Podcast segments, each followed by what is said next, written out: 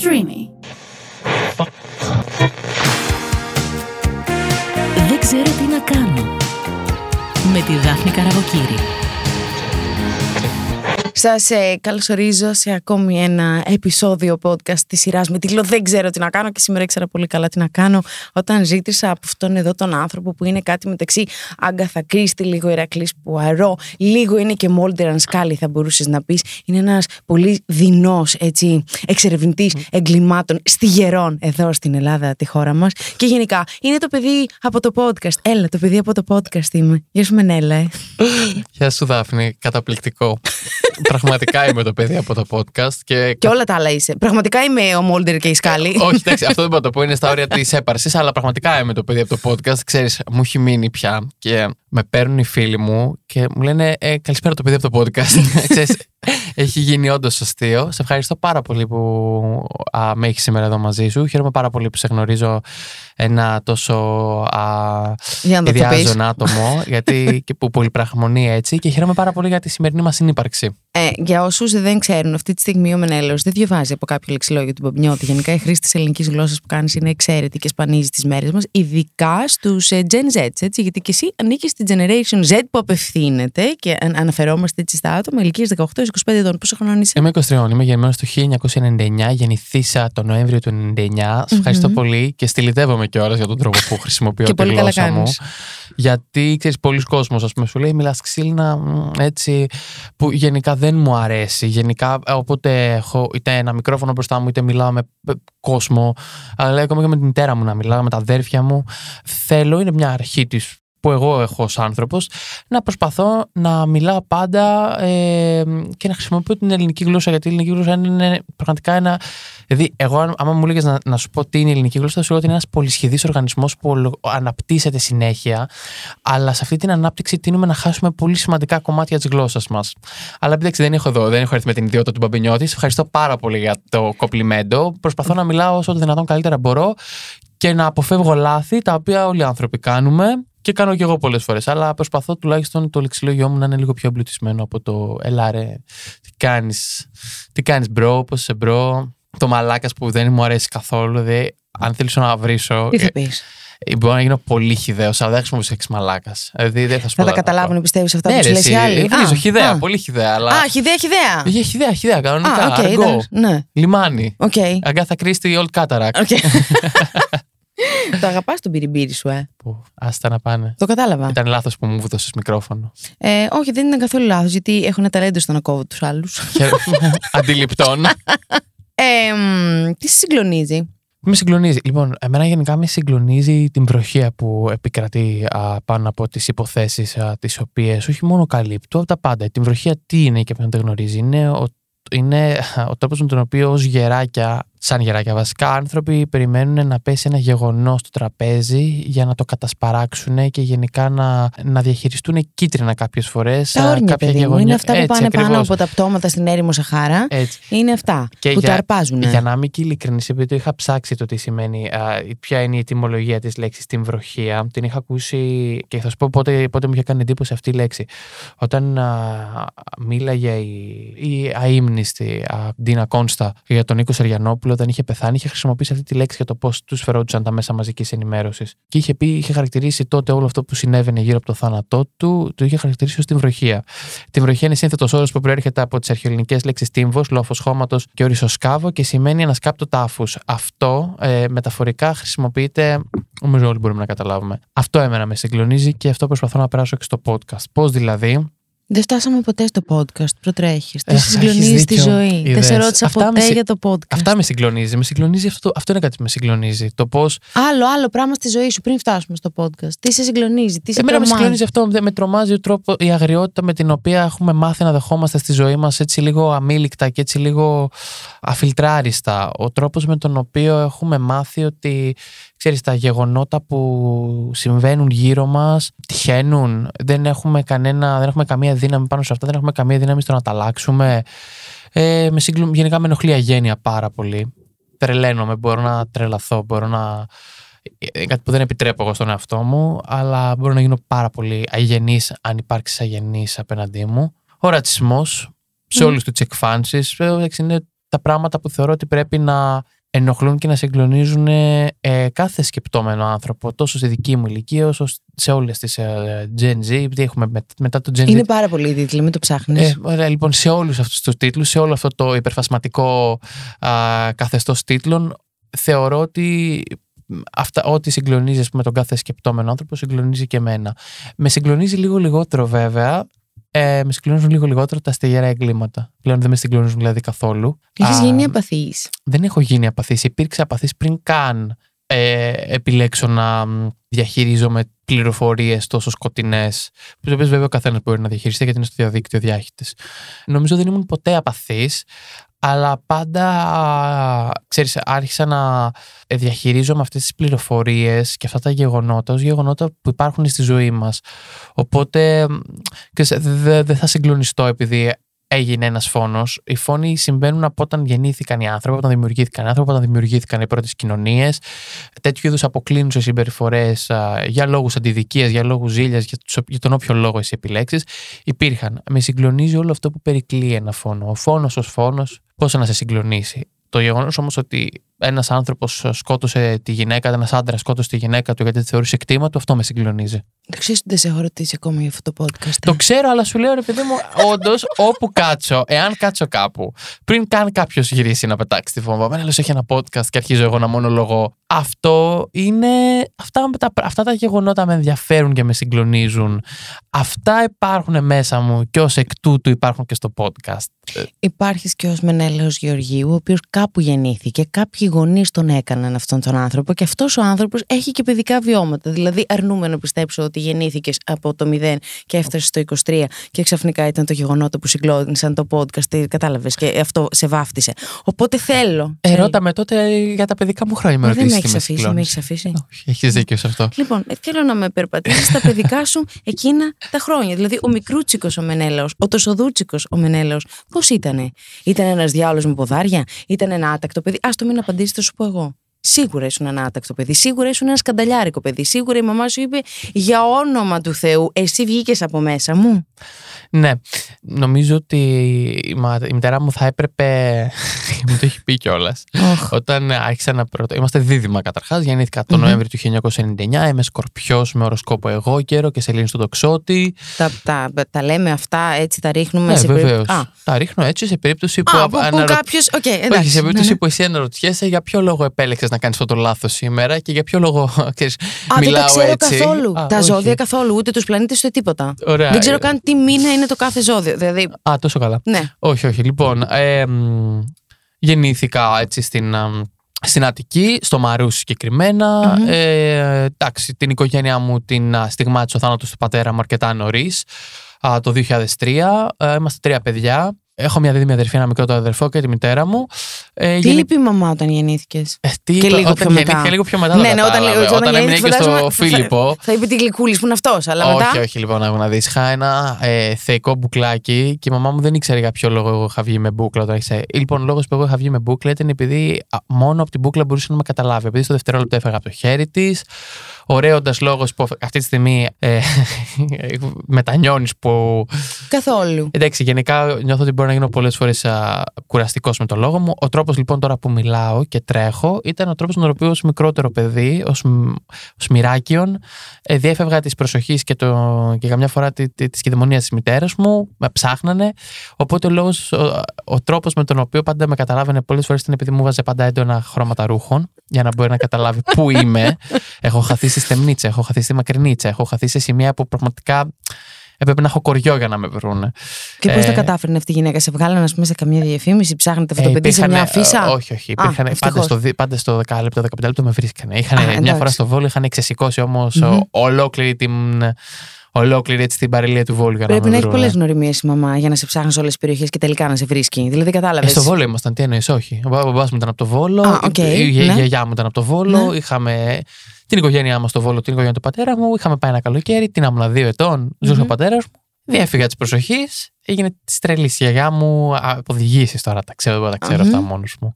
Να σου πω κάτι, στο σχολείο ήταν, ε, ήσουν το παιδί για το οποίο παίρνει συνέχεια τηλέφωνο τη μαμά; Όχι, κάθε Α, άλλο. όχι. Εννοώντας ότι όλη αυτή η ενέργεια που είχα και εξακολουθώ να έχω, Καταρχάς, δεν είχα. Λοιπόν, με μεγάλη συζήτηση αυτή, δεν ήμουν, δεν είχα ποτέ παραβατική συμπεριφορά. Αν και ούτε και τα παιδιά που οι γονείς παίρνουν έχουν παραβατική συμπεριφορά. Mm. Εννοώντας ότι ε... Σκαντελιέ, βρε. Έπεσε, χτύπησε με το ποδήλατο. Πάλι όχι, άνοιξε όχι, το κεφάλι του. Αυτά όχι, τα κλασικά. Όχι, όχι, ήμουνα. Έχω πέσει, έχω χτυπήσει ως παιδί, αλλά ποτέ σε επίπεδο δεν έχω. Ποτέ δεν έχει φτάσει. Δεν, δεν έχω φτάσει σε σημείο να, με, να πάρει τηλέφωνο κάποιος τη μητέρα μου το σχολείο. Γιατί η μητέρα μου της κοβόντουσε και τα πόδια, όντας μόνη της, τρία παιδιά. Είμαι ένα παιδί με πολύ ελεύθερο πνεύμα, το οποίο κάποιες φορές δεν μπορούσε να ενταχθεί σε καλούπια, όχι μόνο του σχολείου γενικότερα.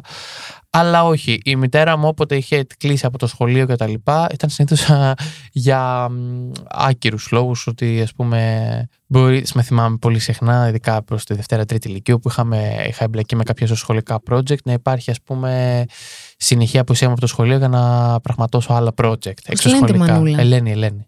Οπότε την παίρναν πολύ συχνά και της λέγανε: Έχουμε ένα ξέρω εγώ. Ε, πρέπει να φύγει για να πάει. Με θυμάμαι στη Δευτέρα Ηλικίου, κάναμε ένα εξωσχολικό project το οποίο είχε και κάλυψε από τηλεόραση μέσω του Σωματείου Επιχειρηματικότητας Νέων. Ε, ήξερε με τρίτες, τετάρτες έφευγα, ας πούμε, και πηγαίναμε, ας πούμε, τότε ε, και μιλάγαμε σε δημοσιογράφους για ένα project που κάναμε τότε. Μια, ένα πολύ ωραίο project.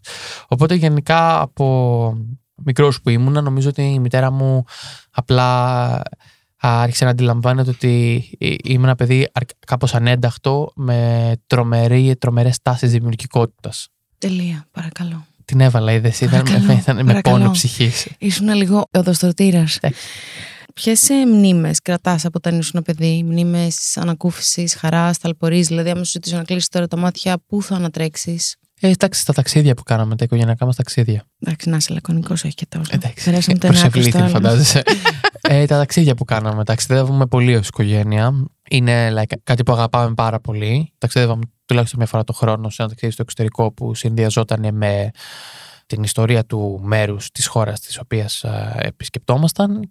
Και είναι μια πανέμορφη. Α πούμε, πω το πρώτο ταξίδι που θυμάμαι η Τσεχία. Ήμασταν μικρά παιδιά, ήμασταν τότε δημοτικό, ε, αρχές δημοτικού και η μητέρα μου από πολύ νωρίς μας έπαιρνε τρία παιδιά μικρά και η μητέρα μου και μου ταξιδεύαμε τον κόσμο και ακόμα το κάνουμε τώρα που είμαστε τέσσερις ενήλικες. Η μαμά είναι λίγο ηρωίδα, ε. Είναι, είναι μια ιδιάζουσα περίπτωση, αλλά επειδή μου ζητάς να βάλω τελεία, δεν θα σου ανοίξω καν αυτή τη συζήτηση. Τι αγαπάς πολύ στη μαμά; Λοιπόν, ε, όταν στην τρίτη ηλικίου ήμουν πρόεδρος του Καπενταμελούς, okay, και στο Αρσάκιο είχαμε μια αποφύτιση πολύ α, εξέχουσα, ας πούμε, πολύ όμορφη, πολύ ωραία αποφύτιση. Και έβγαλα το λόγο της αποφύτισης ως πρόεδρος του Καπενταμελούς και κλείνοντας, είπα ότι θυμάμαι ότι είχα πει, λέω, θέλω ο καθής εξημών να πάρει 4 με 5 δευτερόλεπτα να κοιτάξει τους γονείς τους, του ή και να τους ευχαριστήσει για τη στήριξη που μας παρήχαν αυτή τη δύσκολη σχολική χρονιά των Πανελληνίων για να μπορέσω και εγώ ε, να ευχαριστήσω δημόσια τη μητέρα μου η οποία μου έμαθε και μου μαθαίνει ότι η αγωνιστικότητα, η επιμονή και η επιτυχία είναι όλα γένους στυλικού. Αυτά θα μάθω στη μητέρα μου. Λακωνικότητα ζήτησες. Όχι, ήταν λίγο, ε, ξέρεις, ε, σαν να το διαβάζεις από κάποιο βιβλίο. Δηλαδή βλέπω ότι η μνήμη σου είναι πραγματικά εξαιρετική. Θυμάσαι από όταν ήσουν πολύ μικρά και κάποια πράγματα και τα θυμάσαι by the book, σαν να διαβάζεις ένα manual για τη ζωή σου. Είσαι πάντα έτσι by the book, έχει όλα κουτάκια αυτή η ζωή. Ρε παιδί μου, τι δεν μου αρέσει εμένα. Φαντάζομαι τώρα να ερχόμασταν εδώ και να με ρώταγες κάτι για τη ζωή μου, που είναι 23 χρόνια ζω, δεν ζω 60 χρόνια. Οπότε, ξέρεις, σου λένε δεν θυμάμαι, εντάξει, ναι, θυμάμαι ένα σκηνικό που ε, νομίζω ότι στην ηλικία μας τουλάχιστον, ε, και στη δική μου και στη δική σου, η μνήμη μας ω εργαλείο του εγκεφάλου, αν μπορούμε να το πούμε έτσι, ε, την επιστρατεύουμε όταν θέλουμε να μεταφέρουμε κάτι. Γενικά ως άνθρωπος, δεν θέλω να ανοίγω το στόμα μου αν κάτι δεν το ξέρω ή δεν το θυμάμαι καλά. Δεν ξέρω κάτι. Το πρώτο thriller που είδες ποιο ήταν; Ο 2008, Οκτώβρης, Νοέμβρης και μόλις αρχίσει το σχολικό έτος. Star. Ναι το πιο αγαπημένο μου θέλει μέχρι και σήμερα. Το When a Stranger Calls, που με κραυγές αγωνίας, mm-hmm. ε, πόνος για τη μητέρα μου. Δεν με άφησε να το δω όλο και δεν θα ξεχάσω ότι είδα μέχρι ένα σημείο. Είναι ένα συγκλονιστικό, το πιο αγαπημένο μου thriller από όλα. Είναι μια babysitter η οποία έχει α, υπερχρεώσει α, τους γονείς της ε, με κλείσει στο κινητό προς το αγόρι της, το οποίο την είχε πατήσει με την κολλητή της σε ένα high school εκεί στην Αμερική δεν θυμάμαι σε ποια πολιτεία έτσι διαδραματίζεται και πρέπει να κάνει babysit ή το πολύ διάσημο στην Αμερική, ξέρεις, ε, θα βγάλεις έτσι τα κάποια χρήματα, κάποια ναι, έξτρα. με το cheerleading, δηλαδή είναι αυτά τα δύο. Είναι ναι, babysitting και cheerleading στην Αμερική, ναι. Και, Και τα fraternities. Ναι, ναι, ναι, και τα fraternities. Αλλά τα άλλα δύο παίζουν σε τσόντες περισσότερο, ενώ το babysit παίζει περισσότερο Ε, στο. εντάξει, δεν ξεκίνησε από τσόντα, άλλο αν κατέληξε εκεί. Δε- ναι, δε- ναι, ναι. και- Το babysitting τώρα υπάρχει και στο OnlyFans. Δηλαδή θέλω να σου πω ότι. Ξέρεις, είναι... Οπότε ας πάμε, ας μείνουμε στο Star σε εκείνη την ταινία, ναι. Damn it. Και λοιπόν, πηγαίνει η κοπέλα σε ένα σπίτι. ε, Να σου πω, ένα βυσαλαίο σπίτι τεράστιο, όπου πραγματικά είσαι σε μια φάση ότι αν μπει κάποιος και είσαι σε ένα δωμάτιο και μπορεί όλο το βράδυ να Φυλάκια. κοιμηθεί οπουδήποτε, δεν θα, δεν θα βρεθείτε. Αρχίζει, κλείσει στο τηλέφωνο. Ναι, καλησπέρα, ποιος είναι, μιλήστε μου, ακούει όλος αναπνέει. Πήγες, είδες στα παιδιά, τσέκαρες στα παιδιά, αυτός την παρακολουθεί, ξέρει, παίρνει την αστυνομία. Λοιπόν, Πριν την κορύφωση, η μάνα μου έρχεται και καταλαβαίνει ότι βλέπω θρίλερ. Μου λέει: Κοιμάσαι τώρα, πας για ύπνο, δεν υπάρχει περίπτωση. Και προς καλή μου τύχη, την επόμενη μέρα που πήγα στο σχολείο, το είδε μια κοπέλα και μου το διηγήθηκε. Αυτό είναι το πρώτο θρίλερ μου. η Πρώτη μου έτσι. Εντάξει, μετά βέβαια είχαμε δει και πιο τραυματικά θρίλερ. Είχα δει το You, ας πούμε, το Grudge, την Μμμ, κατάρα. μμμ. Και την είχα δει με τον αδερφό μου. Ο αδερφός μου έκανε πέντε μήνες να ξανακοιμηθεί και νιώθα πάντα το φέρνα πολύ βαρέως όταν έβαλα να δει ένα τόσο Και πολύ σκληρό καλά θρίλερ. έκανες. Και εγώ θα είχα τύψει τη Κοιμόταν θέση με σου. τη μητέρα μου, ε, μικρούλης τώρα ο Φίλιππος, ήταν πρώτη δημοτικού, δευτέρα δημοτικού. Μμμ, μμμ. Α, την είχα ακούσει πολύ από τη μητέρα μου για το θρίλερ, αλλά γενικά έτσι από πολύ μικρός έχω μια ροπή προς το σκοτεινό και στο έγκλημα και στο... Αυτό που σου προκαλεί η ιστορική αναψηλάφιση είτε εγκλημάτων είτε η θέαση thriller και horror movies ας πούμε.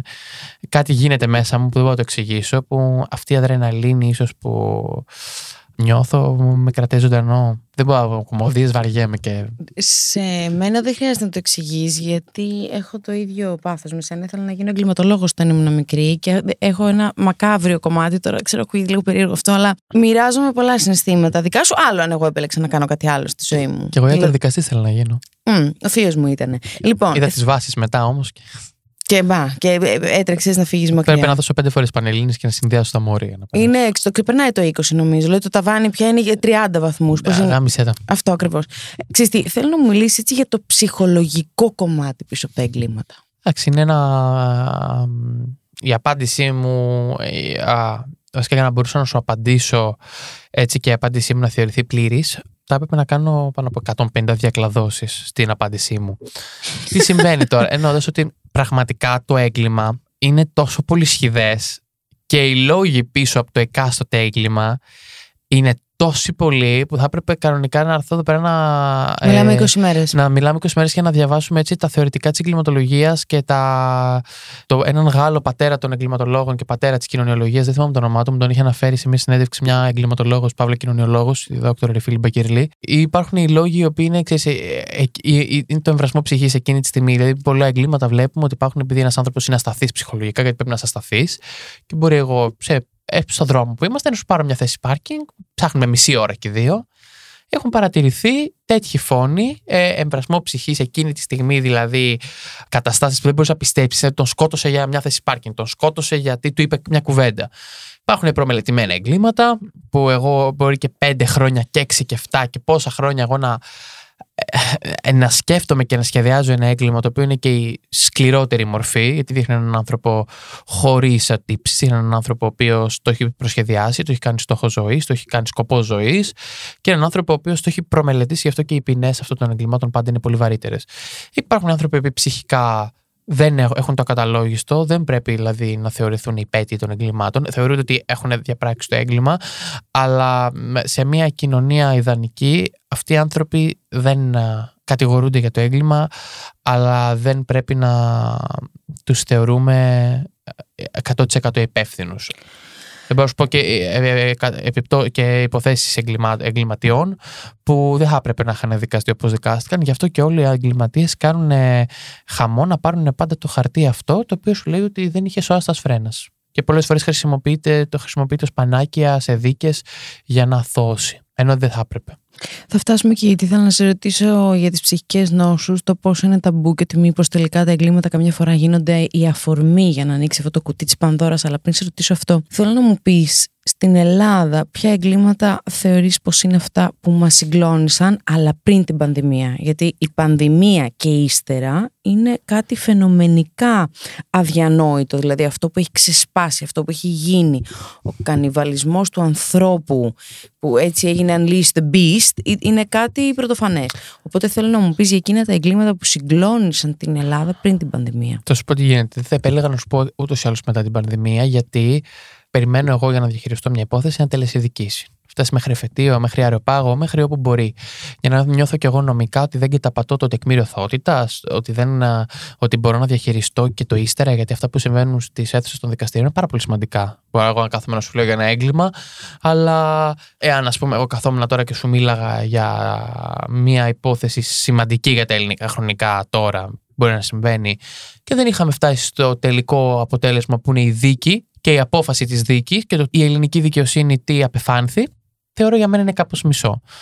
Τα πιο συγκλονιστικά εγκλήματα ε, για μένα, για το Μενέλαο Γεωργίου που κάθεται απέναντί σου σήμερα, είναι η υπόθεση της ζωής Φρατζή Γαρμανή. Ε, μια πανέμορφη κοπέλα στην αρχή της ενήλικης ζωής της.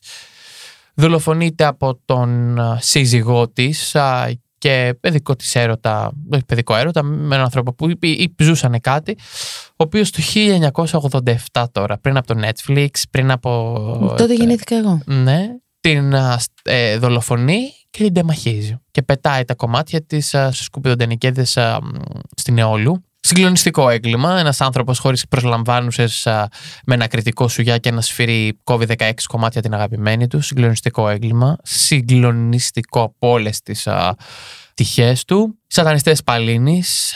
Ορόσημο, έγκλημα ορόσημο, τόσο για τη βιαιότητα πάνω στα δύο θύματα, την ανήλικη τότε Δώρα Σιροπούλου, Σιριοπούλου ε, και την 28χρονη Γαριφαλιά Γιούργα, δύο κορίτσια που δολοφονήθηκαν με πλέον άγριο τρόπο και κυρίως ε, αν ειδικά να αναψηλαφίσουμε λίγο και το θέμα του σατανισμού στην Ελλάδα το 1991 όταν ε, οι metal ήταν σατανιστές. και ήταν λίγο πιο cool να είσαι σατανιστής. Ήταν τότε όπως είναι τώρα με το έχεις 100.000 followers στο Instagram στο TikTok τότε ήταν το να διαβάζεις τον κόκκινο δράκο και τη Σολομονική. Πολύ ενδιαφέρον. Και το ότι οι άνθρωποι αυτοί οι κατηγορούμενοι ως συμμορίες σατανιστές παλίνη έχουν αποφυλακιστεί διεκδικούν το δικαίωμα στην καινούργια ζωή ψοφρονίστηκαν ή όχι, η δικαιοσύνη τους έχει αφήσει ελεύθερο. Δεν μπορώ να το κρίνω με μικρός εγώ να κρίνω την ελληνική δικαιοσύνη. Πάμε λίγο πιο μπροστά μετά. Θεόφιλο Εχίδη, ο Μακελάρης της Τάσο Σχιζοφρενή, που θα το αφήσω για να απαντήσω στην ερώτησή σου για το, ψυχο, για το ταμπού της ψυχικής νόσου. Ο Αντώνης Δαγκλή, ο δολοφόνος Ιερόδουλων. Συγκλονιστικό, ε, μια υπόθεση που πρέπει να είχαμε ένα ψυχίατρο ψυχαναλυτή εδώ πέρα για να μας μιλήσει για το πώ ένας άνθρωπος που η μητέρα του ήταν ε, ιερόδουλη έβγαλε όλο του το μίσος πάνω σε άλλες εκδεδόμενε γυναίκες και να μιλήσουμε και για το κοινωνικό θέμα του πεζοδρομίου και το πόσο δύσκολη είναι η ζωή αυτών των γυναικών που. των σεξεργατριών. Βγαίνουν στον δρόμο για να θρέψουν τα παιδιά τους, όσο ταμπού και αν ακούγεται. Εγώ το πιστεύω αυτό, ότι καμιά γυναίκα δεν βγαίνει στον δρόμο γιατί της αρέσει να έρχεται να σταματάει το οποιοδήποτε αυτοκίνητο μπροστά και να της λέει τι παίρνω με 10 ευρώ, με 15 ευρώ. Ξέρεις, ε, πραγματικά το πιστεύω αυτό. Αν πάμε λίγο, λίγο ακόμα πιο μπροστά ο σεισμός του 99, θα μου πεις κάτσε ρε Μενέλε, ο σεισμός του 99, ε, πόσα μπορείς να το, να το συγκρίνεις ως έγκλημα. Υπήρχε ένα εργοστάσιο το οποίο ήταν παράνομο. Στις παρυφές της ε, Πάνηθα, νομίζω ήταν η Ρικομέξ, το οποίο όταν έπεσε πήρε μαζί τους 40 ανθρώπους και δεν κατηγορήθηκε κανένας για ένα παράνομο κτίριο.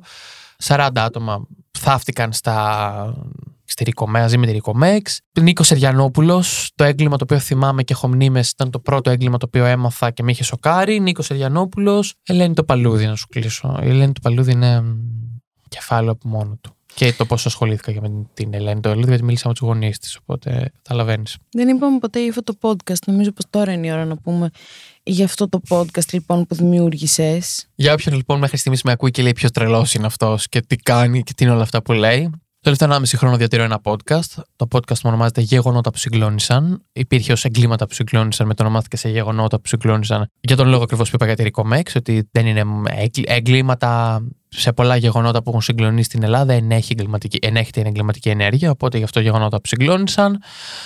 43 περίπου επεισόδια, τα στιγερότερα εγκλήματα που συγκλώνησαν την Ελλάδα, οι συγκλονιστικότερες εξαφανίσεις, οι πτώσεις του ήλιος 522, η, η εξαφάνιση της Malaysian Airlines, τι πτήσει MH370 ή MAS370 στις 8 Μαρτίου του 2014, η κατάρρευση του, η, ο φωνικός σεισμός του 1999, 7 Σεπτεμβρίου του 1999, ο φωνικός σεισμός του Ισμίτ που έρχεται τώρα στην Τουρκία, που είχε γίνει το 1999, τον Αύγουστο του 1999. Είναι μια βιβλιοθήκη η οποία περιέχει αρκετά επεισόδια, τα οποία εάν είστε σαν και εμένα λίγο κούκου ή αν είστε σαν την άλλη πτυχή του εαυτού μου άνθρωποι που θέλετε να ξέρετε και να μάθετε γιατί συνέβη ότι συνέβη, αυτό το podcast τα γεγονότα που συγκλώνησαν ίσως είναι your perfect match. Γιατί επέλεξες ε, αυτήν τη θεματική, πέραν το ότι κάλυπτε περιέργεια δική σου; Ξέρεις, νομίζω ότι το να βρεθώ μπροστά σε ένα μικρόφωνο και να πω κάτι δεν έχει νόημα αν αυτό που θέλω να πω δεν αξίζει, δεν έχει νόημα για μένα. Δηλαδή. Θα μπορούσες να κάνεις τόσα podcast δεν, για μένα θεωρώ ότι δεν έχει νόημα. Δηλαδή να βρεθώ μπροστά σε ένα μικρόφωνο που το λέω πολύ συχνά και να σου πω για τη σεξουαλική μου ζωή και να κάνω ένα sex diary oriented, χωρίς, χωρίς καμία προσβολή στους ανθρώπους που το κάνουν, γιατί υπάρχουν, υπάρχουν τέτοια podcast που είναι καταπληκτικά και πραγματικά κάνουν spread awareness για πολλά θέματα. Εγώ δεν θα μπορούσα να το κάνω. Ποδόσφαιρο δεν ξέρω. Αθλητικά δηλαδή πάλι δεν θα είχα καμία προσλαμβάνουσα να κάνω podcast. Νομίζω ότι είναι το μοναδικό podcast που θα μπορούσα να κάνω και έχω και το, το, το μεράκι να το κάνω, να μιλήσω με τόσο κόσμο η έρευνα, δηλαδή για να βγει ένα επεισόδιο 70, 60, 80 λεπτών, είναι 8 μέρες σε δουλειά για μένα. Ποιο ήταν το πρώτο σου τηλεφώνημα, Πάνω Σόμπολος. Πήγα κατευθείαν και χτύπησα μπαμ. Το πρώτο μου τηλεφώνημα, πρώτος άνθρωπος που έφερα καλεσμένος μαζί με τον Φίλιππο Κουτσάφτη. Και πραγματικά μου κάναν ποδαρικό, δηλαδή να κάνω το σταυρό μου μου κάνανε τέτοιο ποδαρικό αυτοί οι άνθρωποι που πραγματικά με έχει... Ήταν το πρώτο μου τηλεφώνημα. Ήταν οι πρώτοι άνθρωποι που πήρα τηλέφωνο και μίλησα και έκαναν Unleash the Beast, my beast, για το WhatsApp, ξέρεις, για το τι συνέβη τότε, τι συνέβη εδώ, τι συνέβη εκεί. Μιλήστε μου, βοηθήστε με και να κάνω το σταυρό μου. Με βοήθησαν πολύ αυτοί οι δύο άνθρωποι ο Πάνος Όμπολος, ο, ο διακεκριμένος δημοσιογράφος α, αστυνομικού ρεπορτάζ και ο συγγραφέας των βιβλίων φαινομένων που για μένα έχουν υπάρξει πηξίδα εδώ στο podcast τα εγκλήματα που συγκλίνωσαν την Ελλάδα όπως τα έζησα και τα τραγικότερα γεγονότα της τελευταίας 35 ετίας α, μαζί με το εγκλήματα γένους τελικού και άλλα, αλλά αυτά είναι τα τρία αγαπημένα μου. Και ο Φίλιππος Κουτσάφτης, ο πατέρας των ιατροδικαστών στην Ελλάδα, προϊστάμενος ε, ιατροδικαστικής υπηρεσίας Πειραιά νομίζω και τώρα πλέον στεξιούχο ε, άνθρωπος με βοηθάει και μου έχει μιλήσει πάνω από 12 επεισόδια. Γιατί νεκροτόμησε τα σώματα των ανθρώπων που απασχόλησαν δυστυχώς ως νεκροί την επικαιρότητα σε όλο αυτό το φάσμα του αστυνομικού ρεπορτάζ. Δηλαδή, αν σε ρωτούσα ποιος είναι, ας πούμε, έτσι, ο φάρος σου, το πρότυπο, κάποιος που θαυμάζει πολύ πάνω στο terrain αυτό, ε, σε παγκόσμιο επίπεδο, τι θα μου έλεγες; Άκου να δεις τι συμβαίνει. Αχα. Δεν με αφορά τόσο το παγκόσμιο επίπεδο ενώντα ότι έχω αρχίσει πολύ εσωτερικά από την Ελλάδα και είναι ο πάνω Σόμπολος. Κανείς δεν μπορεί να το ξεπεράσει. Και η Αγγελική Νικολούλη. Η Αγγελική Νικολούλη για την. ως αστυνομική ρεπόρτερ, πόσο μάχη είναι και το έργο που έχει κάνει και πρέπει η πολιτεία να την, α, να την βραβεύσει. Δεν ξέρω, μπορεί να την έχει βραβεύσει, να την ξαναβραβεύσει για αυτό που έχει κάνει το φως στο τούνελ. Και ο Πάνος Όμπολος, ε, γιατί έχοντας ως εφαλτήριο τα βιβλία του, ε, μας, έχει, μας δίνει τα φώτα του. Όπου και αν γράψε τώρα ένα από τα εγκλήματα που έχει ασχοληθεί ο Πάνος Όμπολος και μπες στο site, στο ελληνικό Google και ψάξει τα όλα, όλα έχουν όσα πηγή τον Πάνος Σόμπολο. Όλα έχουν ως πηγή τα βιβλία του, όλα έχουν ως πηγή αυτά που έζησε. Θέλω να Φύγεις. σταματήσεις να μιλάς, να φύγεις. να σκεφτείς και να μου πεις από όλα σου τα τηλεφωνήματα, ποιο ήταν εκείνο που άκουσες κάτι, σε ποιο ήταν εκείνο μάλλον που άκουσες κάτι και ανατρίχιασες ή τρόμαξες; Ε, στο επεισόδιο του Μανώλη Δουρή, Mm. θυμάσαι, Αργολίδα, Ερμιόνη, 1991, πρωτοχρονιά, ένας ελαιοχρωματιστής από την Ερμιόνη ψάχνει το παιδί του, τον εξάχρονο Νικολάκη Δουρή, τον οποίο βρίσκει λίγο μετά σε έναν α, στάβλο κοντά στην οικογένεια, σε ένα απόμερο σημείο, βάναυσα κακοποιημένο, τερατοδός, α, δεν δεν θα πω περισσότερα.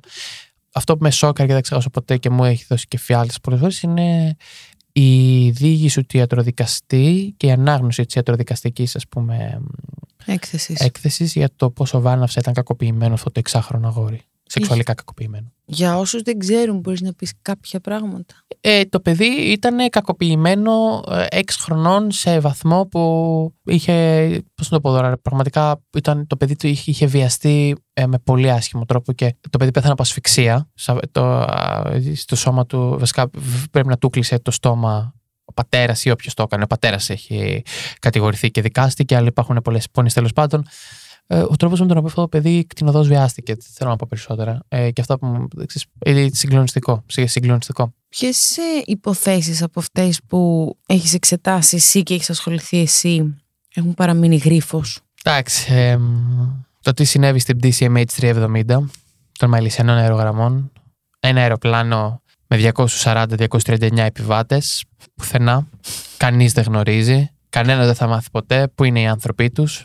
Α, οικογένεια Χρυσαφίδη στην Εκάλη. Έγκλημα, ό,τι και να πω είναι λίγο, δεν, δεν χρειάζεται να πω περισσότερα. Πες λίγο για αυτή την υπόθεση, δηλαδή μη Ένας θέλεις δεδομένο Ταϊλανδός. ότι Ναι, ο έχεις κόσμος δίκιο. ξέρει. Ένας Ταϊλανδός, ο Ταϊλανδός, ο Μπάτλερ, ο 28χρονο τότε Πρασέρτη του Ασάνα, φέρεται με τα συνεργών του να πήγαγε την τετραμελή οικογένεια Χρυσαφίδη και να τους βασάνει σαν διαδοχικός μέσα σε πέντε μέρες το υπόγειο της πολυτελούς έπαυλής του στην Εκάλη, όπου και τους σκότωναν έναν έναν μέχρι να φύγει από τη χώρα και να τους βρούνε μετά νεκρούς α, σε κτηνώδη κατάσταση. Το μικρότερο παιδί μάλιστα είχε, το σώμα του είχε υποστεί τέτοια ζημιά που το στέρνο του είχε σπάσει. Είτε από γροθιά, είτε από βαριοπούλα. Συγκλονιστική υπόθεση. Κόσμος είναι διστακτικός μαζί σου. Να μου μιλήσει. Μμ. Όχι. Δεν ξέρω, να κάνω το σταυρό μου, δηλαδή για άλλη μια φορά. Έχω μιλήσει με ανθρώπους με αδερφούς θυμάτων, με αδερφές θυμάτων, με τους γονείς θυμάτων. Οικογένεια της Ελένης στο Παλούδι, τον κύριο Γιάννη και την κυρία Κούλα, τους ευχαριστώ. Η αδερφή της Ελένης Δαλακλίδου, η αδερφή της ζωής Δαλακλίδου, η Ελένη Δαλακλίδου. Άνθρωποι που μου έχουν μιλήσει off camera, δεν, off record, δεν έχουν μπει στο επεισόδιο, δεν θέλανε. Δεν ξέρω αν είναι επειδή είμαι ευγενικό παιδί. Γιατί πιστεύεις ότι σου ανοίγονται; Έχουν αυτοί οι άνθρωποι ίσως την ανάγκη να μοιραστούν ακόμη μια φορά αυτό που έζησαν γιατί δεν το έχουν πιστέψει ακόμα οι ίδιοι; Θα σου πω τι γίνεται.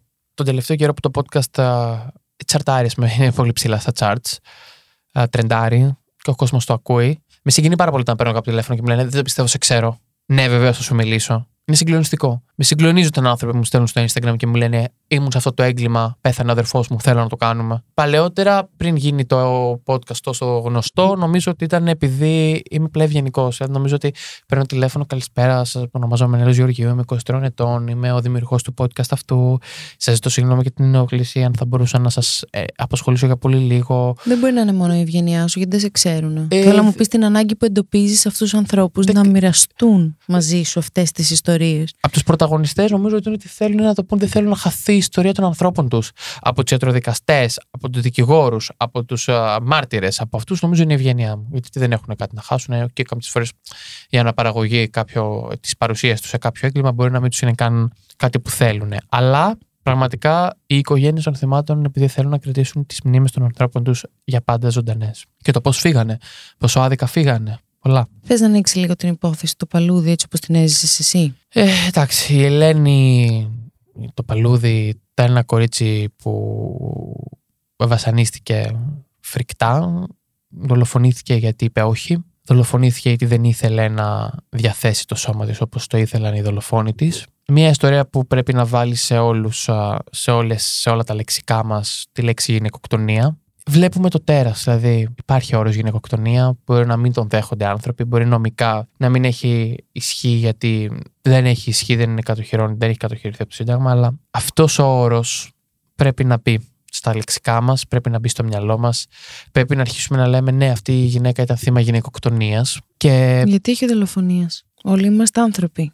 γιατί, γιατί αυτό το κορίτσι, αυτό, α, αυτό, α, αυτό, αυτός ο άνθρωπος που, αυτή η γυναίκα που υπέφερε έτσι, υπέφερε γιατί θέλ, δύο άνθρωποι την πήρανε, θέλανε να κάνουν μαζί της, α, α, θέλανε να, τη- να κάνουν σεξ.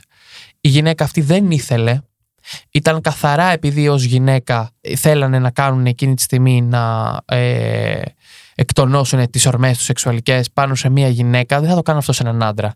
Αυτό το έγκλημα έχει καταρχήν μία ε, χρειά που αφορά στο φύλλο του θύματος. Δηλαδή, αν ήταν άντρας, δεν θα είχε βρεθεί σε αυτή τη θέση. οι γυναίκες οι οποίες πολλές φορές βρίσκονται στη θέση να είναι τα θύματα, βρίσκονται γιατί είναι γυναίκες. Βρίσκονται γιατί είτε μπορεί να μην έχουν κάποιες φορές τη σωματική α, δύναμη να αμυνθούν, έτσι όπως το καταλαβαίνω εγώ τουλάχιστον. Δηλαδή, έτσι όπως εγώ καταλαβαίνω και διαχειρίζομαι αυτά τα οποία διαβάζω από τις γυναικοκτονίες. Και η ζωή Φρότζη Γερμανή, που ήταν ένα, κορί, που ήταν ένα κορίτσι το οποίο α, δολοφονήθηκε, στραγγάλισε ο σύζυγός της τότε γιατί τον προσέβαλε, ας πούμε. Και άλλες γυναίκες, επειδή βρίσκονται στη θέση του θύματος, βρίσκονται στα νεκροτομικά τραπέζια, γιατί είναι γυναίκες. Γιατί ένας άνθρωπος δεν σέβεται άντρες κατά 99% που βρίσκεται απέναντι τους δεν σέβεται το δικαίωμά τους στο να πούνε όχι, δεν σέβονται το δικαίωμά τους στο να πούνε δεν θέλω, δεν σέβονται το δικαίωμά τους στο να πούνε εγώ φεύγω από αυτό. Πολλές φορές θεωρούνται κτήμα ενός άντρα, πολλές φορές θεωρούνται ως το παιχνίδι εκείνη τη στιγμή για να ικανοποιήσω τις ορμές μου και είναι γεγονότα, είναι φαινόμενα που καταρχήν συμβαίνουν γιατί το θύμα απέναντι είναι γυναίκα. Έτσι, έτσι το καταλαβαίνω εγώ. Μπορεί να έχω άδικο, μπορεί κάποιος να μην συμφωνεί, αλλά για μένα και ο τρόπος με τον οποίο βλέπω αυτές κάποιες υποθέσεις. Δηλαδή, ε, έχουν υπάρξει πολλές φορές που έχω δει και θύματα άντρες. Δεν θα πω έλεγα ότι είναι μια ανδροκτονία. Δηλαδή, πραγματικά δεν βρίσκεται στο δικό μου μενταλιτέ. Θεωρώ και μέσω της αναψηλάφιση αυτών των εγκλημάτων ότι οι γυναίκες οι οποίες βρέθηκαν, όπως η Ελένη Βάνοφ, κακοποιημένες, δεν καν να. να, να, να, ξέρεις, να αναψηλαφίσω αυτά που τις κάνανε, ούτε καν ιστοριογραφικά γιατί φορτίζομαι πάρα πολύ, το έκανα μια φορά στο podcast. Συμβαίνει γιατί είναι γυναίκα, γιατί δεν μπορούν, δεν μπορούν εκείνη τη στιγμή να α, ε, σωματοδομικά να αντιδράσουν. Να σου πω ένα πράγμα, την Ελένη την κρατούσε ένας από τα χέρια και όλος τη γροθοκοπούσε. Εάν σε αυτό το κρεβάτι, για τον οποιοδήποτε λόγο υπήρχε ένας άντρας με άλλη σωματοδομή, μπορεί να είχε καταφέρει να ξεφύγει, μπορεί να μην είχε πέσει θύμα τέτοιας βίαιης συμπεριφοράς. Καταρχάς, δεν θα είχε βρεθεί εκεί γιατί δεν θα θέλανε σεξουαλικά να συνευρεθούν μαζί του. Αυτή, αυτή είναι η άποψή μου για το θέμα της γυναικοκτονίας. Μακάρι να μπορούσα νομικά και μακάρι να μπορούσα να ε, βάλω όλη μου αυτή τη σκέψη στο χαρτί για να μπορούσα να πω για ποιο λόγο και νομικά θα έπρεπε να κατοχυρωθεί ο όρος γυναικοκτονία και για ποιο λόγο θα έπρεπε όλοι να έχουμε αυτό το μενταλιτέ. Αλλά μέσα μου είναι ένας όρος που εγώ χρησιμοποιώ στο λεξιλόγιο μου και θα τον χρησιμοποιώ για πάντα. Παρ' όλα αυτά, πάρα πολλά αγόρια νεαρής ηλικίας ανήλικα βιάζονται. Πραγματικά και όντως βιάζονται. Ε, δεν έχω τα στοιχεία αυτή τη στιγμή να σου πω πόσα από αυτά τα αγόρια δολοφονούνται. Όντως, είναι αυτό τώρα πάμε βέβαια στο θέμα της παιδεραστία. Η Ελένη, γιατί ναι. μου είπες στο θέμα. Γενικά, όλες οι ομάδες οι οποίες είναι πιο αδύναμες εντός πολλών εισαγωγικών, ένα παιδί, είτε ένα αγόρι είτε ένα κορίτσι. Ε, Καταρχάς, ο όρο γυναικοκτονία, από ό,τι εγώ μπορώ να καταλάβω, αφορά σε γυναίκες οι οποίες έχουν συμπληρώσει το 18. Οπότε είναι ενήλικες. Τώρα, η παιδεραστία και το, η παιδική κακοποίηση και όλο αυτό είναι ένα τεράστιο θέμα που νομίζω ότι δεν μπορώ να το ανοίξω εγώ. Τι ξεκλειδώνουν τα εγκλήματα, τι μας ε, τρομάζει και τι μας γαργαλάει έτσι την υπερόα της περιέργειας τελικά; Πάρα πολλά. Νομίζω για μένα, εμένα μου με γαργαλάει, δεν θα χρησιμοποιήσω αυτή τη λέξη. Μου εξάρει πολύ το ενδιαφέρον το να ακούω έναν ιατροδικαστή. Γιατί, Γιατί ο ιατροδικαστής δίνει πάντα φωνή στο νεκρό. Μπορεί εγώ να βρεθώ βάναυσα, χτυπημένος και κοπημένο, ε, τα ε, χίλια δύο πράγματα και να με βρείτε στη θάλασσα και πριν 500-600 χρόνια να λέγανε πνίγηκε. Σήμερα όμως έρχεται ένας ιατροδικαστής και σου λέει: Όχι, ελάτε εδώ. Ο Μενέλος δεν πνίγηκε γιατί κατά, ε, κατά τη ε, διαδικασία της νεκροψίας νεκροτομής οι πνεύμονές του δεν είχαν νερό. Άρα ο Μενέλος πετάχτηκε νεκρό στη θάλασσα. Δεν πνίγηκε έχει συγκλονιστικό ενδιαφέρον. Έπαθε ε, το, το τραύμα το οποίο φαίνεται να του στέρισε τη ζωή ήταν μια, ε, ε, μια πιστολιά. Ή ας πούμε, όταν ένας άνθρωπος βρίσκεται νεκρό στη θάλασσα, πολλές φορές πάλι δεν έχει πνιγεί, έχει πάθει ένα κοπή. Αυτό με, αυτό με, με εξτάρει. Τώρα μιλάμε για ιατροδικαστέ και να μου μεταφέρουν το τι συνέβη σε έναν άνθρωπο και μέσω της ιατροδικαστικής έρευνας να φτάνουμε στην αλήθεια. Μενέλε, πιστεύεις ότι τα εγκλήματα είναι μια αφορμή για να έρθουν έτσι στην επιφάνεια ζητήματα ψυχικών νόσων στα οποία η κοινωνία εθελοτυφλεί αλλά τελικά δεν μπορεί να εθελοτυφλεί πια οπότε αναγκαστικά θα πρέπει να αγκαλιάσει αυτήν την ομπρέλα με τα ταμπού τα οποία θέλει να ξορκίσει ναι. μανιωδώς. Όχι σε όλες τις περιπτώσεις. Γιατί όπως είπα και Σίγουρα. πριν, πάρα πολλοί άνθρωποι, έρχεται ένας άνθρωπος και το έχω δει και το έχουμε δει πολλές φορές, να προσπαθούν δράστες να περάσουν ε, ψυχι- ψυχιατρικό evaluation ε, πραγματογνωμοσύνης για να τους πει ένας ψυχίατρο ότι ναι, ο Μενέλος δεν είναι καλά. Όχι, όχι, μιλάω για τα Α, για actual. τα, α, ωραία, για τα actual. Ναι, ναι, βεβαίως. Δηλαδή, η υπόθεση του Θεόφιλους Σεχίδη, η υπόθεση της, α, ε, μια υπόθεση ε, που μας έφερε απέναντι με το τέρας, μας έφερε δηλαδή, ε, όπως σε κοιτάω εγώ αυτή τη στιγμή στα μάτια, έτσι κοίτα για το ότι η ελληνική κοινωνία, το, ψ- το, το συμβάν της ψυχο, της, α, ε, της νόσου, της ψυχολογικής νόσου, της ψυχασθένειας τότε, της διπολικής διαταραχής, όλων των. α, Έτσι, δεν έχω και τη διάγνωση του, ούτε τη θυμάμαι πολύ καλά. Τότε όμως η κοινωνία ήταν πολύ κλειστή. Φτάνει να σου πω ότι ένας άνθρωπος ο οποίος φανερά δεν είχε, δεν καταλάβαινε τι έκανε. Ένας άνθρωπος ο οποίος φανερά βρισκόταν σε μια τέτοια σύγχυση που εγώ και εσύ δεν την καταλάβουμε ποτέ.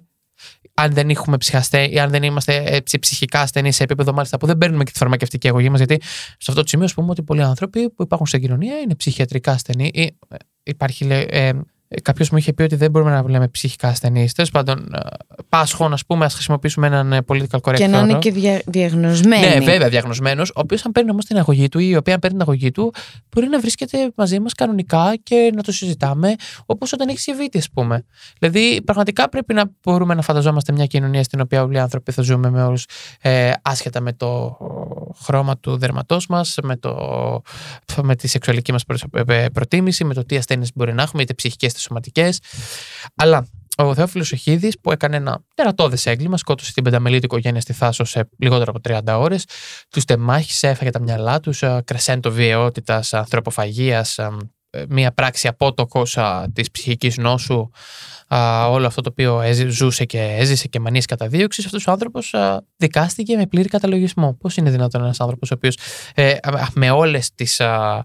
Με, με, όσοι τον εξέτασαν, γύρισαν και είπαν ότι ο άνθρωπος δεν είναι καλά, είναι ψυχικά πάσχων, Uh, πάσχοντας. Είναι τέλος πάντων ένας άνθρωπος που ψυχικά δεν είναι υγιής, καταδικάστηκε ε, χωρίς ελαφρυντικά σε πέντε ισόβια. 5-6 ισόβια. Εντάξει, μετά ευτυχώς που το στο Θεό μεταφέρθηκε σε ψυχιατρικό, σε ψυχιατρικό κατάστημα κράτησης στο Κουριδαλού, όπου και πέθανε το 2018, νομίζω. Από καρδιά. Το Φεβρουάριο του 2018 ή 19, δεν θυμάμαι. Νομίζω πως ε, το έγκλημα πλέον στην Ελλάδα το κατατάσσουν έτσι λίγο στην ε, στήλη gossip, δηλαδή στην ε, κοινωνική σφαίρα του προβληματισμού με τον αληθινό της αντίκτυπο.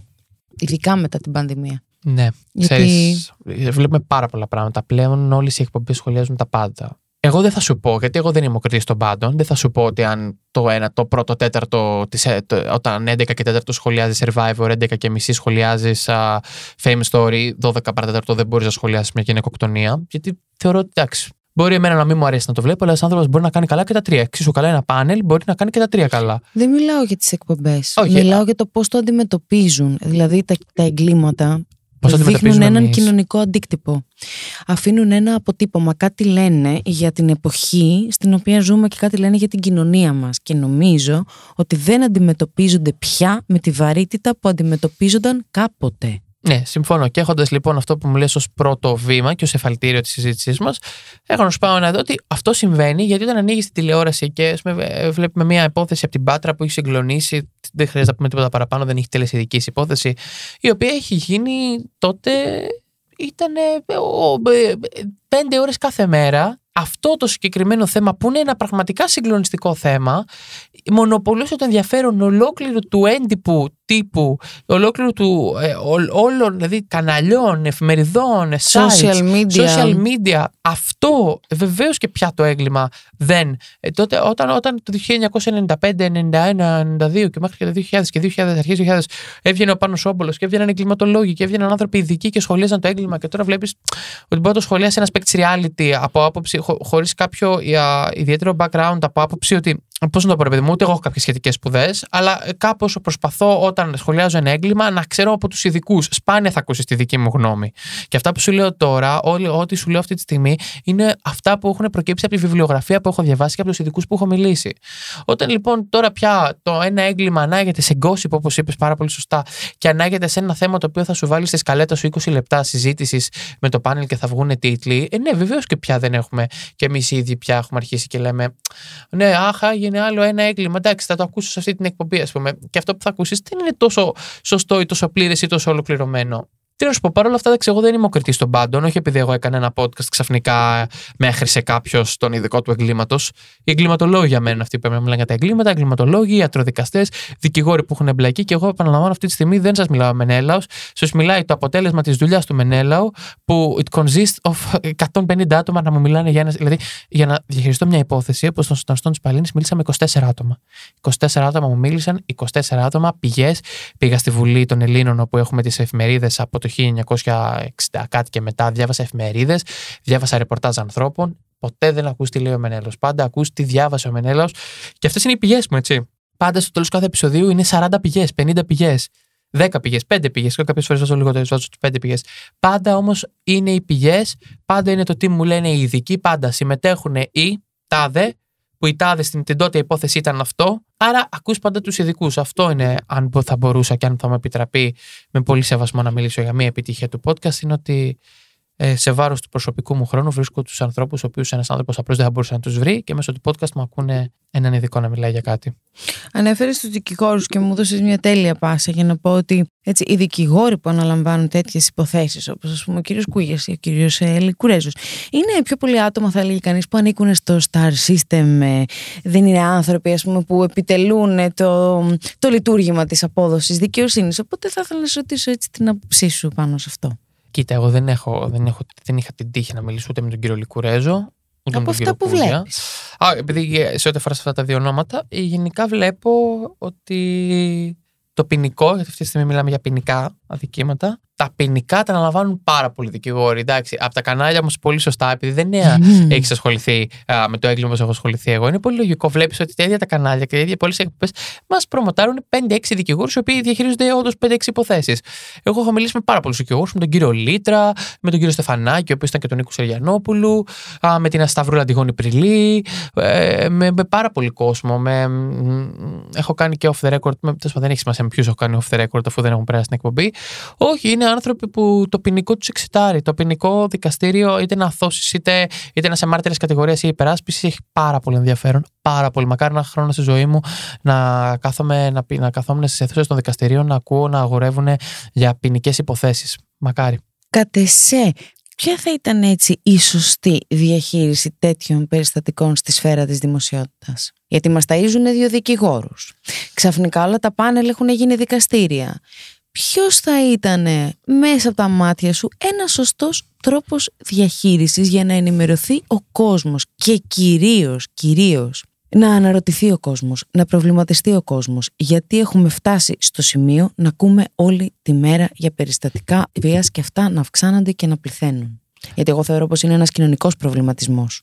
Ναι, πολύ σωστή ερώτηση. Πάρα πολύ, πάρα πολύ ωραία. Θα ήθελα έτσι σε ένα, ε, όταν σχολιάζουμε ένα θέμα που δεν έχει τελέσει διοίκηση. Καλός ή κακός, εγώ αυτή τη στιγμή, δηλαδή και να γυρίσω. Δηλαδή, θα σου πω τι γίνεται. Ό,τι και αν συμβεί αυτή τη στιγμή, αν κάποιος τελέσει ένα δίκημα, μια δολοφονία, ε, μια παιδοκτονία, ένα βιασμό, το οτιδήποτε, εάν δεν υπάρχει ομολογία του φερόμενου ως δράστη, δεν μπορείς να βγαίνεις εσύ να λες Α, ο παιδοκτόνος, Α, ο δολοφόνος. Πραγματικά δεν γίνεται. Νομικά δεν, δεν, μπορούμε να κατο, να κατο- δεν μπορούμε να καταπατήσουμε το τεκμήριο της αθωότητας. Δηλαδή, αυτή τη στιγμή δε, πραγματικά δεν γίνεται. Α πούμε, αυτή τη στιγμή ο Πάτερ Αντώνιος κατηγορείται για κάτι. Κατηγορείται από το κυβερνό του κόσμου, κατηγορείται ότι είναι παιδοβιαστής. Δεν μπορώ εγώ αυτή τη στιγμή να γυρίσω να σου πω εδώ παιδοβιαστής, γιατί νομικά εγώ αυτή τη στιγμή μπορεί να μου κάνει μήνυση και θα έχει δίκιο. Το νομικό μας σύστημα, το νομικό μας πλαίσιο επιτρέπει σε όλους τους ανθρώπους που κατηγορούνται να, δια, να κρατάνε το τεκμήριο της αθωότητάς τους. Και αυτό δεν μπορεί να στο στερήσει κανένας, κανένα πάνελ και κανένα τίποτα.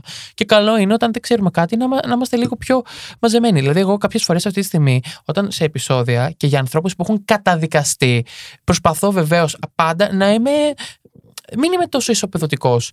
Και πάντα να είμαι σε μια φάση αυτός ο άνθρωπο έχει καταδικαστεί. Γι' αυτό και δεν καταπιάνουμε με υποθέσεις που δεν έχουν τελεσυδικήσει. Αυτό όμως που πιστεύω εγώ είναι ότι θα ήταν καλό από εκεί που μιλάνε τρεις άνθρωποι που είναι πάνελ ή είναι στο, στο ραδιόφωνο ή που είναι οπουδήποτε, αντί να μίλαγαν τρεις άνθρωποι που απλά σχολιάζουν το θέμα, να μίλαγαν τρεις ειδικοί. Ένας ψυχολόγος, ένας ιατροδικαστής και να σου λένε Ο Μενέλαος κατηγορείται ότι έκανε αυτό στη Δάφνη. Και γιατί κατηγορείται; Γιατί η Δάφνη όταν προσήλθε στον ιατροδικαστή έφερε αυτό, αυτό, αυτό και αυτό. Και η Δάφνη όταν μίλησε στην ψυχολόγο φε- είπε αυτό, αυτό, αυτό, αυτό. να καταλάβει ο κόσμος ποια στοιχεία και ένας δικηγόρος να είναι ο δικηγόρος σου και να λέει η Δάφνη, μηνύει το Μενέλαο, γιατί αυτό, αυτό, αυτό. Όχι στοιχεία της οικογραφία που δεν μπορούν να γνωστοποιηθούν επί Και να καταλαβαίνω και να γυρνάω σου λέγω, ναι, αλλά άκουσα τον ιατροδικαστή που εξέτασε το Μενέλαο ή τη Δάφνη να λέει αυτό. Όχι άκουσα τον Μενέλο που είναι παίκτης reality σε ένα πάνελ να λέει κάψτε τον. Αυτό είναι, αυτή είναι η δική μου ταπεινή άποψη στα 23 χρόνια που ζω και στον τρόπο που διαχειρίζομαι τα θέματα να μιλάνε πάντα ειδικοί, χώρος στους ειδικούς. Εγώ δεν θα υπήρχα, το podcast μου δεν θα υπήρχε και εγώ είμαι ένα τίποτα αν δεν μου μιλάνε άνθρωποι. Αν εγώ θελήσω να κάνω μια υπόθεση και δεν δεχτεί κανένας να μου μιλήσει, δεν θα κάνω την υπόθεση. Γιατί εγώ, χωρίς τους ανθρώπους που μου μιλάνε, τους επαγγελματίες που το έχουν σπουδάσει, που έχουν φτύσει αίμα πάνω από τα φοιτητικά έδρανα, που έχουν κάνει πτυχία μεταπτυχιακά διδακτορικά, από τους ανθρώπους που τους ζήσανε, εγώ χωρίς αυτούς είμαι ένα τίποτα και το podcast μου δεν υπάρχει χωρίς αυτούς.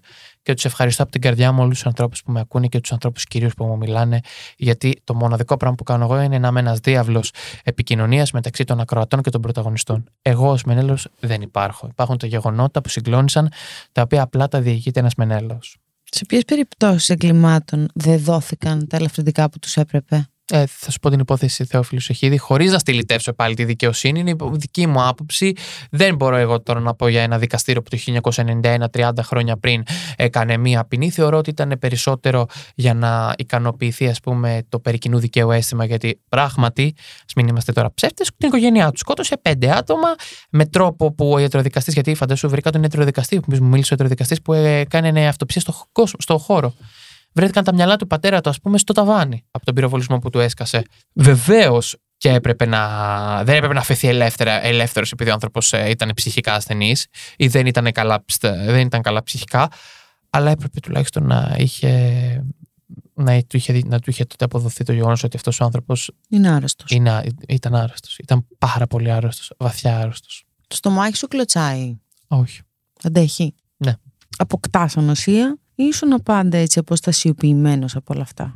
Πάντα στεναχωριέμαι, πάντα φοβάμαι. Πάντα όταν κάνω για μια γυναικοκτονία σκέφτομαι την αδερφή μου και θέλω να την παίρνω τηλέφωνο κάθε μέρα, όπως και κάνω. Αλλά νομίζω ότι ο μοναδικός τρόπος να ζήσουμε σε μια πιο ασφαλή κοινωνία είναι να μορφώσουμε τα παιδιά μας, να μορφώσουμε τους γιους μας ότι και μια γυναίκα δεν σου ανοίγει. Μας σε πρώτη ε, ε, φάση. Εάν υποτεθεί για να μπορέσεις να μορφώσεις κάποιον, πρέπει να έχεις μορφωθεί εσύ ο ίδιος. Αν εσύ ο ίδιος θεωρείς ότι η γυναίκα είναι κτήμα σου και η γυναίκα ανήκει στην α, κουζίνα, τότε είναι σίγουρο ότι δεν θα μπορέσεις να μορφώσεις κανένα πιο κάτω. Ή και μια γυναίκα. Για να μην το. Και μια, και πρέπει να μορφώσουμε τα παιδιά μας, τους ανθρώπους μας, ότι και το κουτσομπολιό είναι κακό και ότι δεν μπορούμε να βγαίνουμε γιατί πολλά περιστατικά bullying. Ε, και ας μην ξεχνάμε και γυναίκες δράστιδες και γυναίκες που έχουν κάνει, έχουν διαπράξει. Δεν είμαστε μόνο οι άντρες, μην είμαι. Ε, αλλά γενικά να μορφώσουμε τους εαυτούς μας και μετά να μορφώσουμε τους ανθρώπους, τα παιδιά μας, γιατί τα παιδιά μας θα είναι η συνέχεια αυτής της κοινωνίας. Και μόνο εάν μορφωθούμε οι ίδιοι και μορφώσουμε τη συνέχεια μας που είναι τα παιδιά μας, εάν υποτεθεί ότι θα κάνουμε κάποιοι ή όσοι κάνουν, τότε μόνο μπορούμε να ζούμε σε μια ασφαλή κοινωνία και σε μια κοινωνία η οποία αξίζει σε ανθρώπους και δεν αξίζει σε ζώα, όπως δυστυχώς βλέπω ότι το 2023 προσυδειάζει. Ποιο είναι το μέλλον του podcast σου, Πώς το φαντάζεσαι να μεγαλώνει; Δεν το φαντάζομαι. Το μόνο που μπορώ να φανταστώ αυτή τη στιγμή είναι το επόμενο επεισόδιο, γιατί έχει πάρα πολύ σκληρή δουλειά και πάρα πολύ έρευνα. Τι έρχεται, τι μας έρχεται, Μενελέ; Έρχεται μια γυναίκα, Δήμητρα Βούλγαρη. Βασικά, ε, πότε θα, θα έχει έρθει αυτό, οπότε δεν ξέρω τι έρχεται. Βέβαια, μπορώ να σου πω ότι το επόμενο επεισόδιο As Today που μιλάμε είναι μια συζήτηση με τον δικηγόρο της Δήμητρας Βούλγαρη Αλέξη Στεφανάκη, μια γυναίκα που κατηγορήθηκε ότι δολοφόνησε τον άντρα της στην κοιλάδα Αργολίδας, κατηγορήθηκε ότι τον δολοφόνησε, ότι τον σκότωσε και ο δικηγόρος της ε, διατείνεται ότι είναι αθώα και μου αναφέρει σε ένα πολύ ωραίο μονόωρο επεισόδιο τα στοιχεία τα οποία θα πρέπει να την οθώσουν και όχι να την καταδικάσουν πρωτόδικα και στο εφετείο και στον αεροπάγο. Ασχολείσαι με κάποια άλλη υπόθεση αυτή τη στιγμή; Με την υπόθεση πάλι του Βασίλη Λιμπέρη έχουμε καταπιαστεί. Ο τελευταίο θανατοποιήθηκε στην Ελλάδα και πιάνουμε το νομικό σύστημα της Ελλάδας και για ποιο λόγο κανένα νομικό σύστημα δεν θα έπρεπε να επιτρέπει τη θανατική ποινή, όσο και αν κάποιε φορές βλέπουμε πολύ στιγερά εγκλήματα δεν πρέπει να είμαστε υπέρ της θανατικής ποινής και πόσο ψυχολογικά effect μπορεί να έχει σε έναν άνθρωπο εκτελεστή, ο οποίος όμως νόμιμα εκτελεί, γιατί τότε νόμιμα είδε κανείς πέραν το, το, το, το του του φέκι και πυροβολούσαν, mm-hmm. πόσο μπορεί να σου καταστρέψει τη ζωή αυτό και πόσο κανένας άνθρωπος δεν θα έπρεπε να είναι ειδικός και δεν θα έπρεπε να μπορεί να αποφασίσει για τη ζωή άλλου ανθρώπου. Η ζωή είναι πάνω από όλους μας. Με αφορμή αυτήν την υπόθεση έχει γίνει μια δημοσκόπηση τις τελευταίες μέρες η οποία ουσιαστικά ρωτούσε τους Έλληνες αν είναι υπέρ ή κατά της θανατικής ποινής. Ευτυχώς το μεγαλύτερο ποσοστό είναι κατά. Θέλω να σου μεταφέρω κάποιες ερωτήσεις ε, του κοινού Ο... Όταν ανακοίνωσα πως θα έρθεις για αυτό το podcast σήμερα. Οι περισσότεροι ρώτησαν Ναι. τι δουλειά κάνεις; Λοιπόν, είμαι ιδιωτικό υπάλληλο, γιατί όντως εγώ από το podcast δεν αμείβομαι. Είμαι ένας. Ε, είμαι ένας. Πώς λέγεται, ένας δημιουργός περιεχομένου ανεξάρτητος. Ανεξάρτητος δημιουργός περιεχομένου. Οπότε δεν αμείβομαι από κάπου. Είναι γνωστό ότι τα streams μας δεν τα πληρώνουν. Δηλαδή, ακόμα και εγώ που έχω κοντά στο 1 εκατομμύριο streams, δεν με πληρώνουν τα streaming, play, streaming platforms για κάποιο περίεργο λόγο. Δηλαδή, ενώ εγώ πληρώνω 9 ευρώ στο Spotify για 9,99 για να είμαι το μήνα, το Spotify εμένα δεν μου, ε, ε, δεν μου αποφέρει τα έσοδα τα οποία εγώ φέρνω ως δημιουργός περιεχομένου. Οπότε είμαι ιδιωτικός υπάλληλο. Excel, τώρα, ό,τι και να σας πω είναι λίγο. Δουλεύω σε μια μεγάλη ελληνική εταιρεία, σε μια από τις μεγαλύτερες ελληνικές εταιρείες. Αλλά η δουλειά μου, το πέρασμά μου από τη δουλειά μου είναι προσωρινό α, μέχρι να κάνω αυτό που θέλω, που είναι σίγουρα κάτι που θα αφορά στα media, στο podcast, δεν ξέρω ακόμα. Αυτό, αυτή είναι η δουλειά μου. Από πού ξεκίνησε το True Crime Obsession, ρωτάνε. Ναι, παιδιά, από το When a Stranger Calls, από τις καρδιές Αυτό αγωνία. ήτανε. Και όχι και από τον Νίκο Σερι... Εντάξει, από την, από το 2008, όταν ήμουν 8 χρονών, από την ανακοίνωση της είδησης της δολοφονίας του Νίκου Σεργιανόπουλου και από όλο αυτό που ακολούθησε μετά της δολοφονίας του. Ε, έμεινα εκεί, δηλαδή ήταν ήτανε μάρκ για μένα. Γιατί τόσο πολύ, θέλω να μου εξηγήσεις τους Ένας λόγους. άνθρωπος ο οποίος είχε όλα τα ταμπού που μπορούσε να έχει η ελληνική κοινωνία. Ήταν ομοφυλόφιλος. Ο Ζεν Πρεμιέ, ο πανέμορφος, ο έτσι, ήταν ομοφυλόφιλος. Α, ου, έτσι, ξέρεις, κατάλαβες ότι μιλάμε για μια υπόθεση η οποία φέρει τα, τα μεγαλύτερα ταμπού, ας πούμε. Ένα. Ναρκωτικά στη μέση. Και η υποψία τότε, φα- μιλάγαμε για το τεκμήριο αθώτα, φαντάζομαι. Λοιπόν, τότε είχε κατηγορηθεί Εβραίος, ο στενός του συνεργάτης και μπορεί και το αίσθημα του δεν ξέρω εγώ να σου πω, Αλέξανδρος Ρήγας. Και τον κατηγορούσαν τότε στεναρά ότι αυτός δολοφόνησε τον Νίκο Σεριανόπουλο. Ή Ο άνθρωπος 30 μέρες πέρναγε μια οδύσσια, πέρναγε μια τραγωδία. Είχε πεθάνει ο καλύτερος του φίλος, ένας άνθρωπος με τον οποίο είχαν περάσει τόσα πράγματα και κατηγορούσαν τον ίδιο ως δολοφόνο. Η την βροχία που επικράτησε πάνω, ο τρόπος με τον οποίο τα μίντια θέλανε μετά, ο τρόπος που μια εφημερίδα μετά έβγαλε, έβγαλε πρωτοσέλιδο, με Πρωτοσέλιδο. το νεκρό του σώμα να φαίνεται στην άκρη, με τη λεπίδα του μαχαιριού που ο άνθρωπος είχε δολοφονηθεί στραβωμένη. Πράγματα μη διαχειρίσιμα, πράγματα ε, ε, ε, αδιανόητα. Πραγματικά, ό,τι και να σου πω είναι λίγο το τι γιατί με συγκλονίζει η υπόθεση του Νίκου Σεριανόπουλου. Μπορείτε να πείτε να ακούσετε το επεισόδιο, στο οποίο συμμετέχει ο ιατροδικαστής Φίλιππος Κουτσάφτης που νεκροτόμησε τη σωρό του και μου λέει τη βάναυση και το πόσο κακοποιημένος ήταν ο ηθοποιός και πόσο κακοποιήθηκε σωματικά μαχαιριές, 27 μαχαιριές, τελικό χτύπημα σφαγή στο λαιμό. 27-21, δεν θυμάμαι, μην λέω βλακίες. Είναι ατελέ Γερμανού, ο οποίος μίλησε για τον τρόπο με τον οποίο τα μίντια διαχειρίστηκαν μια τέτοια υπόθεση. Και ο, και ο Αλέξης Σταφανάκη, ο δικηγόρος και εγκάρδιος φίλος του Νίκου Σεριανόπουλου. Τι είναι αυτό, λένε, που σου κινεί τόσο το ενδιαφέρον σε τραγικές και σοκαριστικές υποθέσεις; Σε αυτό που είπα πριν, αν, αποδικοποιη- αν αποκωδικοποιήσουμε όλα τα εγκλήματα, αν καταφέρουμε να αποκωδικοποιήσουμε όλα αυτά τα οποία συμβαίνουν γύρω από το έγκλημα ως κοινωνικό φαινόμενο, τότε θα μπορέσουμε να προβλέψουμε το μέλλον. Η ιστορία έχει την τάση να επαναλαμβάνεται και δεν θα ήθελα οι άνθρωποι τη ηλικία μου να ξεχάσουν.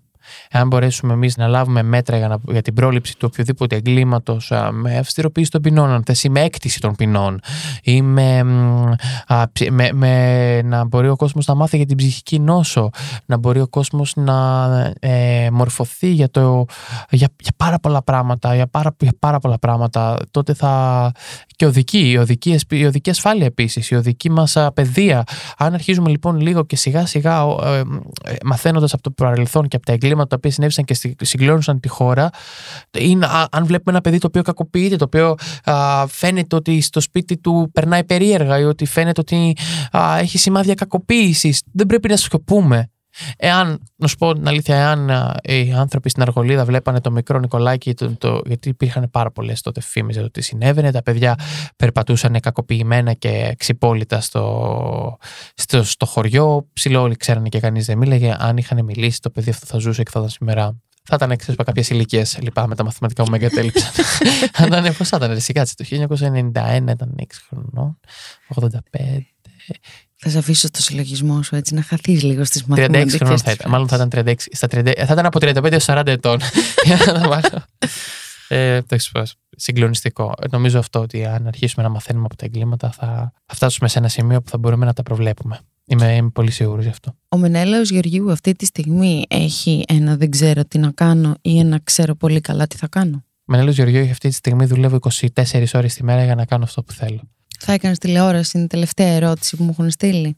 Άκου. Μου έχουν γίνει πολλές, μου έχουν γίνει προτάσεις. Και να ευχαριστώ πάρα πολύ τους ανθρώπους που μπορεί να πίστεψαν σε μένα κάτι, αλλά δεν θα πήγαινα εγώ αυτή τη στιγμή σε ένα πάνελ να σχολιάζω τα πάντα. Δηλαδή, θα σου πω κάτι που είναι. Δεν θα ήθελα να πάω σε ένα πάνελ να σχολιάζω τις φωτογραφίες που ανέβασε η Ιωάννα Τούνη και τα giveaway που κάνει η Ιωάννα Τούνη. Θα ήθελα πολύ να πάω με την Ιωάννα Τούνη στη Θεσσαλονίκη να κάνουμε μία ώρα εκπομπή και να μου μιλήσει για το πώς έφτασε να είναι η νούμερο ένα influencer της χώρας. Αυτό θα ήθελα να κάνω. Οπότε με τα σημερινά δεδομένα δεν θα έκανα τηλεόραση. Αν μου πεις, άσα μας ρε Μενέλε, τώρα εσύ ήρθες να αλλάξεις την τηλεόραση. Μπορεί. Αλλά με τα σημερινά δεδομένα, όχι, δεν θα έκανα τηλεόραση. Ήσουν πολύ ξεκάθαρος, Μενέλε Γεωργίου, και σε ευχαριστώ για το σημερινό podcast. Εγώ σε ευχαριστώ, Δάφνη Καραβοκύρη, για την χαρά που μου έδωσες και το οφθαλμόλυτρο να σε κοιτάω όση ώρα μιλάμε, γιατί είσαι πραγματικά.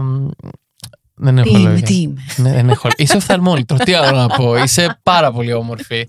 Ε, κράτα το κοπλιμέντο μου γέρα, δεν το, δεν- κρατάω, το δεν κρατάω. δίνω συχνά. Θα αφήσω μόνο αυτό στο podcast. Τα άλλα θα Εντάξει. τα ξεχάσω. Αφήσεις μια μισή ώρα λούπα το ότι είσαι πολύ όμορφη και είσαι οφθαλμόλυτρο. Και από κάτω streaming και pride είναι εδώ. Streaming εντάξει. και πρέ- Σε ευχαριστώ πολύ. Εγώ σε ευχαριστώ.